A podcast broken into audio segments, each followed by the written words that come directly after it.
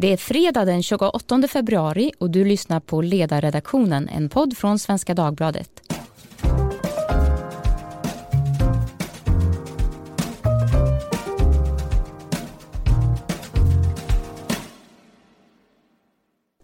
Jag heter Maria Ludvigsson. Maria är också dagens namn. Idag talar vi om slöjförbud i skolan, ett ämne som debatterats en hel del på sistone efter att Skurups kommunfullmäktige beslutade att förbjuda slöja i grundskolan. I studion här finns också Josefin Malmqvist från Moderatkvinnorna, välkommen. Tack snälla. Och Andreas Johansson Heinö, förlagschef på Timbro. Du är också tack. välkommen. Tack ska du ha. Och på länk, minst lika välkommen från Malmö, Inas Hamdan. Välkommen du också. Tack så mycket. Eh, vi börjar med att dra bakgrunden. Då. Det var Skurups kommunfullmäktige som beslutade sent i höstas att införa slöjförbud i grundskolan. Detta ledde till protester samt att fler började bära slöja. De som förespråkade slöjförbudet hänvisade till slöjan som redskap och symbol för kvinnoförtryck. Nu är det dock ännu oklart om det kommer att införas eftersom man beslutat att det ska vara en del av en större integrationsplan. Så det här är fortfarande i vardande, får vi se hur det blir. Eh, jag tänkte börja med att ställa en fråga till dig Josefin eh, från Moderatkvinnorna. För på Moderaternas partistämma i höstas då motionerade du eller ni om eh, slöjförbud eller utredning om slöjförbud. Och då, min första fråga är varför en utredning? Vet ni inte vad ni tycker? Ja, men det här är ju inga enkla frågor. Vi ser att eh, slöja på små flickor kan vara ett tecken på förtryck. Det behöver inte vara det. Det kan vara en symbol på förtryck men förtrycket kan ju vara betydligt bredare än så. Eh, och eh, därför menar vi att en utredning av slöjförbud på flickor i förskola och skola skulle vara en del av eh, att helt enkelt hantera eller bemöta hedersförtrycket som vi ser i delar av samhället. Men precis som vi har sett i Skurup så är det här inga enkla, enkla frågor. Det finns ingen universallösning och därför så tror vi att det är viktigt att utreda det. För att helt enkelt väga för och nackdelar. Hur skulle det här kunna se till, gå till, vem, hur skulle det ta sig uttryck? Man kanske inte ska fastna så mycket i formen men jag råkar göra det i alla fall eftersom jag finner det, jag blir nyfiken när jag undrar varför man som eh, politisk organisation vill utreda en fråga på statlig nivå. Vet ni inte vad ni tycker i det? Du säger det är en svår fråga men ni har ju ändå någon idé om, så om staten kommer fram till att det är fel då tycker ni det är fel, kommer de fram till att det är rätt då tycker ni det är rätt? Det handlar snarare om hur, eftersom det här kan vara, slöja kan vara ett tecken på förtryck, det behöver inte vara det. Det finns ju flickor som vi har sett i Skurup som själva väljer att säga att men det är mitt egna fria val att ha slöja. Gott så. Men det finns också fall där det kanske inte handlar om ett fritt val och då menar vi att då måste vi kunna våga vända och vrida på de här frågorna. Hur skulle det kunna gå till? Det kanske är så att det här skulle vara en del av en större utredning mot liksom, åtgärder mot hedersförtryck. Där det här kan vara ett tecken, ett symptom på ett förtryck men det finns en lång rad andra åtgärder som också skulle behöva komma på plats.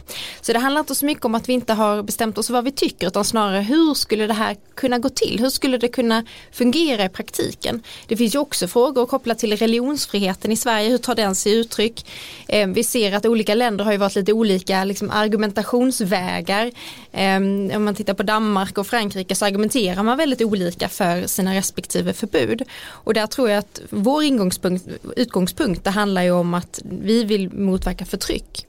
Och då måste, tror vi att en utredning skulle kunna hjälpa till att ta reda på, men skulle det här faktiskt lösa problemet som vi vill åt? För ni har inte riktigt bestämt er för om ni tror att det löser problemet eller inte? Nej, alltså det finns ju en risk skulle jag kunna se att, att um, om vi säger att vi förbjuder flickor att delta i förskola eller skola om man har slöja på sig. Hur ska vi sen säkerställa att inte föräldrarna väljer att ha barnen hemma istället? Att de inte får leka med kompisar på eftermiddagen. Då har vi inte upp uppnått särskilt mycket om det förtrycket vi vill motverka. Så det där måste en sådan utredning i så fall titta på. Hur säkerställer vi? Vi har ju skolplikt när det gäller skoltid.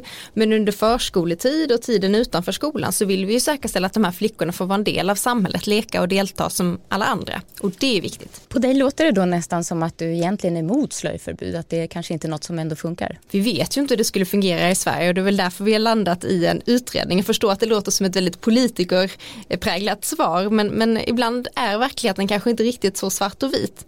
Vi ser att när vi, när vi nu ser att små flickor på förskolor runt om i Sverige bär slöja så är det nog många som ställer sig frågan, men vad, vad, vad handlar det här om? Varför har det blivit på det här sättet? Och de här små flickorna, har de verkligen valt det här själva? Och det måste, menar vi, att vi behöver försöka hitta ett sätt att bemöta det på.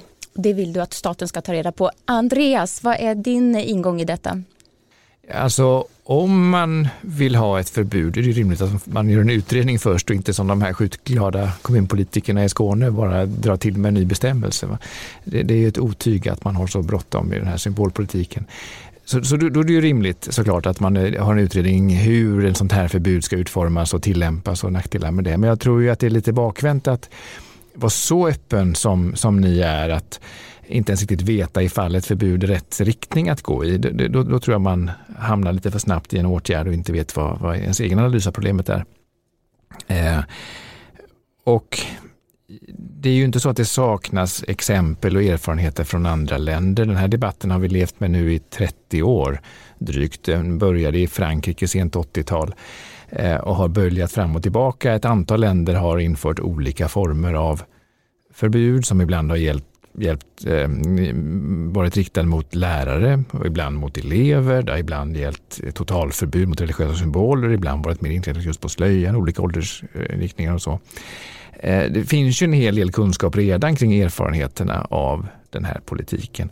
Där en sån slutsats är att det förstärker konflikter och motsättningar, bidrar till ökad polarisering, minoritetsgrupper som känner att majoritetssamhället sätter orimligt höga krav på att, att det här då, det, att slöjan i sig skulle vara ett integrationsproblem. Att eh, tvång är ett problem kan alla vara överens om.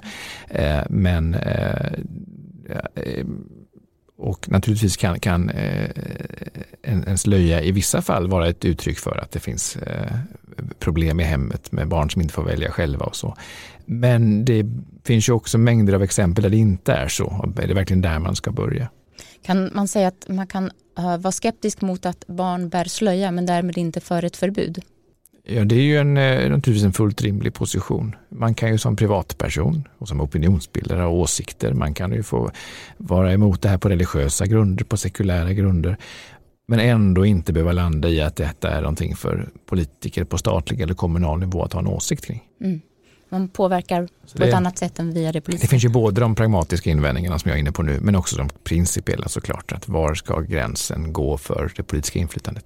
Vi återkommer till det principiella för det är nog så viktigt i ett sånt här, just som du säger Josefin, en så svår fråga. Det är då man har principer att luta sig mot igen.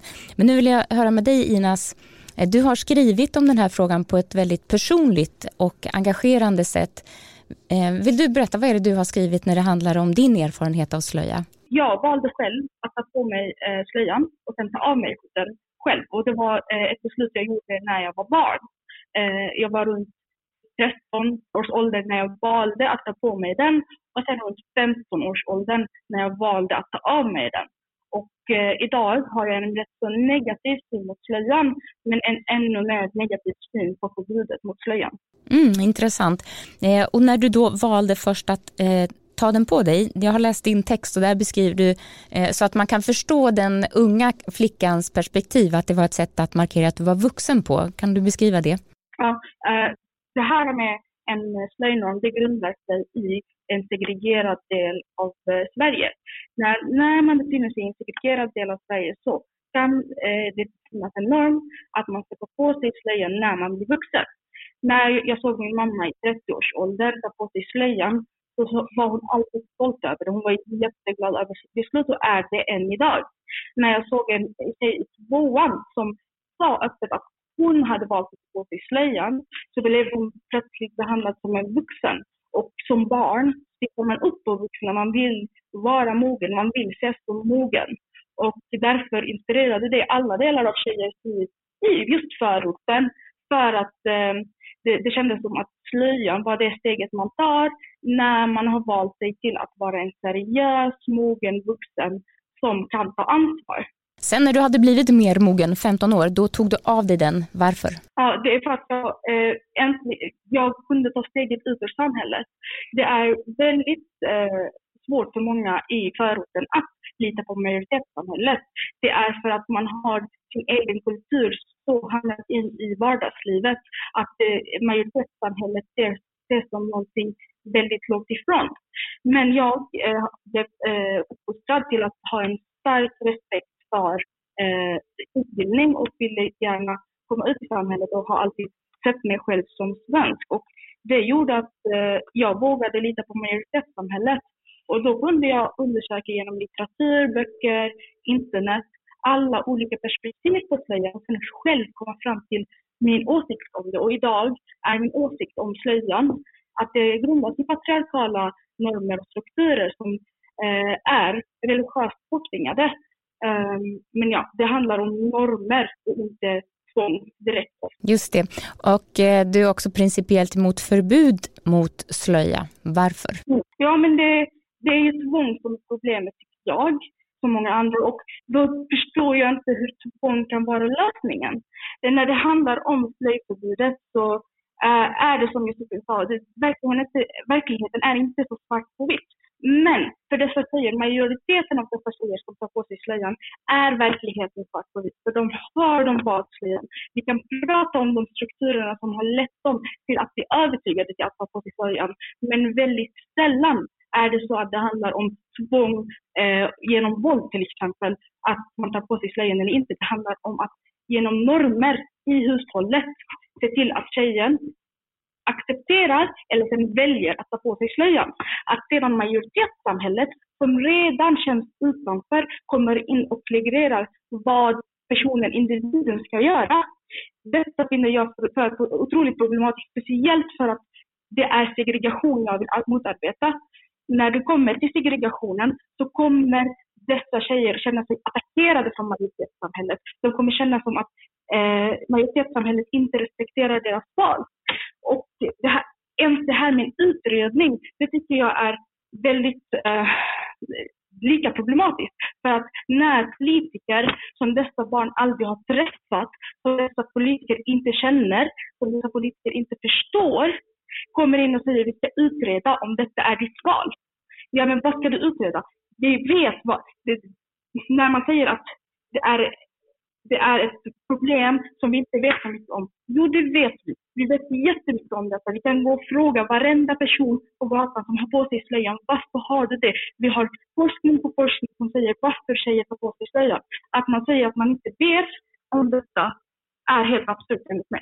Tack Inas. Då får vi gå över till dig Josefin. Eh, det här är ju en central fråga i många politiska sammanhang när man talar om hur förändrar vi normer och det är ju mycket, det är en delikat fråga som många skulle vilja veta hur man gör. Och det gör man ju på många sätt men det kanske inte, som Inas antyder då, en, i en eh, statlig utredning. Kan du förstå hennes kritik mot detta? Ja absolut, det kan jag verkligen förstå. Det är därför jag menar att oavsett så tror jag inte att ett slöjförbud skulle vara en universallösning utan vi behöver en hel palett av åtgärder för att motverka eller för att säkerställa att unga flickor som det handlar om i det här fallet får lov att fatta självständiga egna beslut i Sverige. Eh, och det finns ju forskning som säger att normer de formulerar vi när vi är i värderingar när vi är i 20-årsåldern och så behåller vi dem i ganska så konstant resten av livet. Och det tror jag att vi behöver fundera en hel del kring. Jag menar, vi ser ju det här i andra delar av samhället. Vi ser det, hur bedriver vi undervisning i skolan? Jag var och besökte samhällsorienteringen här i Stockholm för något år sedan och eh, lärarna där beskrev ju svårigheterna i att beskriva vad är svenska värderingar? Hur ser vi på kvinnors rättigheter, mänskliga rättigheter? Ehm, alla de här frågorna som är ganska knepiga. Hur undervisar vi personer som nyligen kommit till Sverige i vad är en, vilka värderingar gäller i Sverige? Och hur följer vi sen upp det? Det där tror jag är jättesvårt. Men det betyder ju inte att vi inte ska försöka. Värderingar är ju en delikat fråga. Det är ju inget som man kan diktera. Det här är våra värderingar så nu ska ni tycka så här. Det är en, en påverkansprocess som vi alla bär med oss från barnsben. Eh, Andreas, vi var inne tidigare på det principiella problemet med en lag om hur vi ska klä oss och inte. Vad är din ingång i det? Ja, ingången är ju att det måste finnas gränser för vad politiken ska ägna sig åt. Eh, och, och, och då tycker jag att man, den som vill så här, tränga in i det privata måste ha väldigt goda argument. Det betyder inte att det inte kan finnas sådana argument och att det inte kan finnas exempel. Nu pratar vi om slöjförbud generellt här. Ehm, och, och, och, då har jag, eh, känner jag mig ganska trygg i min ståndpunkt att jag tycker inte förbud är, är rimligt. Eh, men vi kan ju snäva ner det där till att vi pratar om, om heltäckande, alltså burkor, eh, niqab som avskiljer mycket mer och då blir det en svårare fråga tycker jag. Vi kan också, när Josefin argumenterar så tar du exemplet med förskolebarn. Och då är det återigen lite mer än en gråzon än om vi pratar om grundskola generellt. Och då är det också hur man motiverar sådana här eh, eh, regler. Men eh, jag skulle ju naturligtvis kunna känna mycket sympati med så här, lokalt utformade regelverk i förskolor att, att man uppmanar föräldrar att inte ha hindrande kläder på barn som gör att de försvårar omständigheten att vara med i en lek. Då är utgångspunkten att man ska kunna delta i aktiviteter. Då pekar man inte ut slöjan som en religiös symbol eller till en viss grupp utan det gäller generellt att man ska ha praktiska kläder som fungerar i de aktiviteter man har.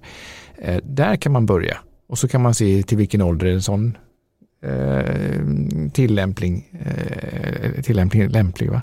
Men, men direkt, och, och, vi kan liksom inte frikoppla den här debatten från en större fråga nu att vi har en diskussion principiellt om vad ska vi ha för utrymme i Sverige för religiös mångfald, eh, som Maria är inne på, mångfald i värderingar.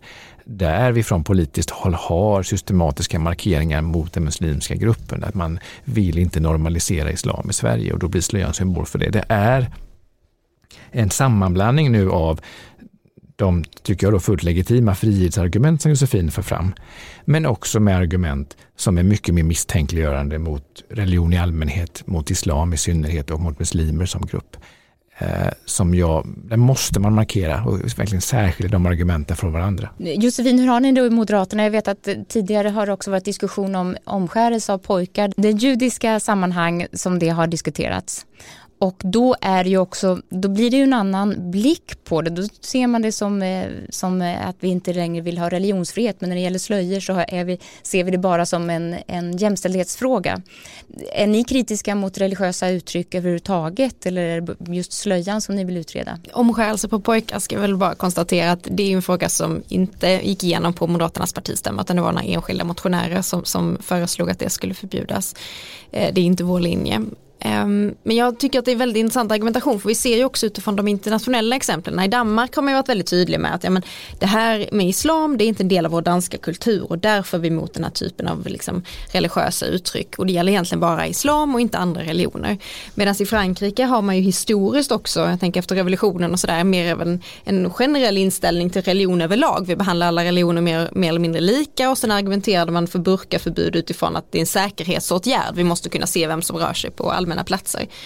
Ehm, och jag håller med, jag, jag, tycker för mig är detta en frihetsfråga. Det handlar om att små flickor ska ha rätt att fatta beslut om sitt eget liv. Och då är frågan hur säkerställer vi att det handlar om ett fritt val? Och det är ju en jättesvår fråga som vi ser i många olika politiska områden. Men här blir det ju liksom ett symptom på någonting som vi pratar ganska mycket om. Ehm, jag såg en forskare som uppskattade att 240 000 unga flickor och pojkar lever under någon form av hedersförtryck i svenska skolor idag. Då behöver vi ju se hur kan vi från politiskt håll motverka det förtrycket? Hur kan vi synliggöra det och hitta insatser för att motverka det? Och det här tror jag ska ses som en del i ett sådant sammanhang att det här skulle kunna vara en del men inte enskilt. Inas, det måste jag ställa frågor till dig om. När man talar om hedersförtryck och den sortens problematik vad kan man göra från politiskt håll och kan man göra någonting? Förbudet är du, tycker du också är fel, men vad, vad kan man kräva? Vad skulle vara nyttigt? Segregation är det stora problemet när det kommer till, eh, du, du Josefin pratar om när man går till olika skolor där lärare uttrycker sin frustration med att uttrycka den svenska värderingar och försöka förklara det. Detta beror på segregation.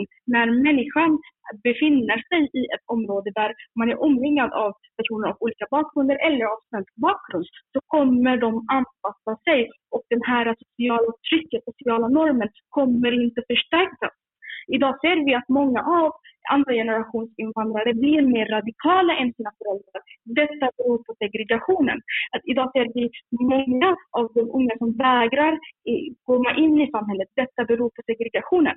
Så när vi ska lösa dessa problem så handlar det om att först motverka segregationen. Att se till att inte människor känner sig utanför samhället och att vi förklarar till dem att Sverige är ett land där man kan växa upp och komma upp och bli vad man vill. För att det, det, är inte en verklighet som många unga i Sverige idag vet om. Så när man säger till exempel att det är ett tecken, att slöjan kan vara ett tecken på hederskultur, det är absolut sant. Och hur många tjejer, unga tjejer som tar på sig slöjan, speciellt i lågstadiet och neråt, det är ett tecken på hur stort problem vi har. Men det är inte en lösning att förbjuda dessa tecken, för att då bara gömmer vi tecken som visar vilka problem vi har. Vi kan inte bara kolla på symptomen och sen vända oss om och säga att det ska döljas och då har vi löst problemet. När det kommer till förortskulturen så finns det jättemycket problem med våldsnormer, hederskulturnormer, men det grundas i första, början på att individerna inte känner sig som en del av samhället. Ja. Kan man också säga att det finns i de här sammanhangen de som tack vare slöja kan delta i aktiviteter som de annars inte skulle kunna göra? Inas? När det kommer till slöjan, det är därför jag så har så hård ställning emot den. Och det är för att eh, det, det, är en eh, det, skap, det gör så att tjejen blir en skottstavla för alla eh, religiösa normer. En man som är muslim kvinna eh, behöver inte nödvändigtvis bli igenkänd på gatan. Och kvinnan, den beslöjade kvinnan, kommer alltid synas på gatan och kommer få eh, representera egentligen hela muslimska församlingen och då blir hon en skottstavla för både religiöst förtryck men även förtryck från annat håll. Så när det kommer till om tjejen då får mer frihet på grund av att hon har på sig slöjan, hon har mer frihet för att hon inte blir förbjuden för att ta på sig slöjan i en familj som vill tvinga på henne slöjan. Så att eh, det är absolut inte så att eh, tjejen kommer få mer frihet om hon tvingas av sig slöjan.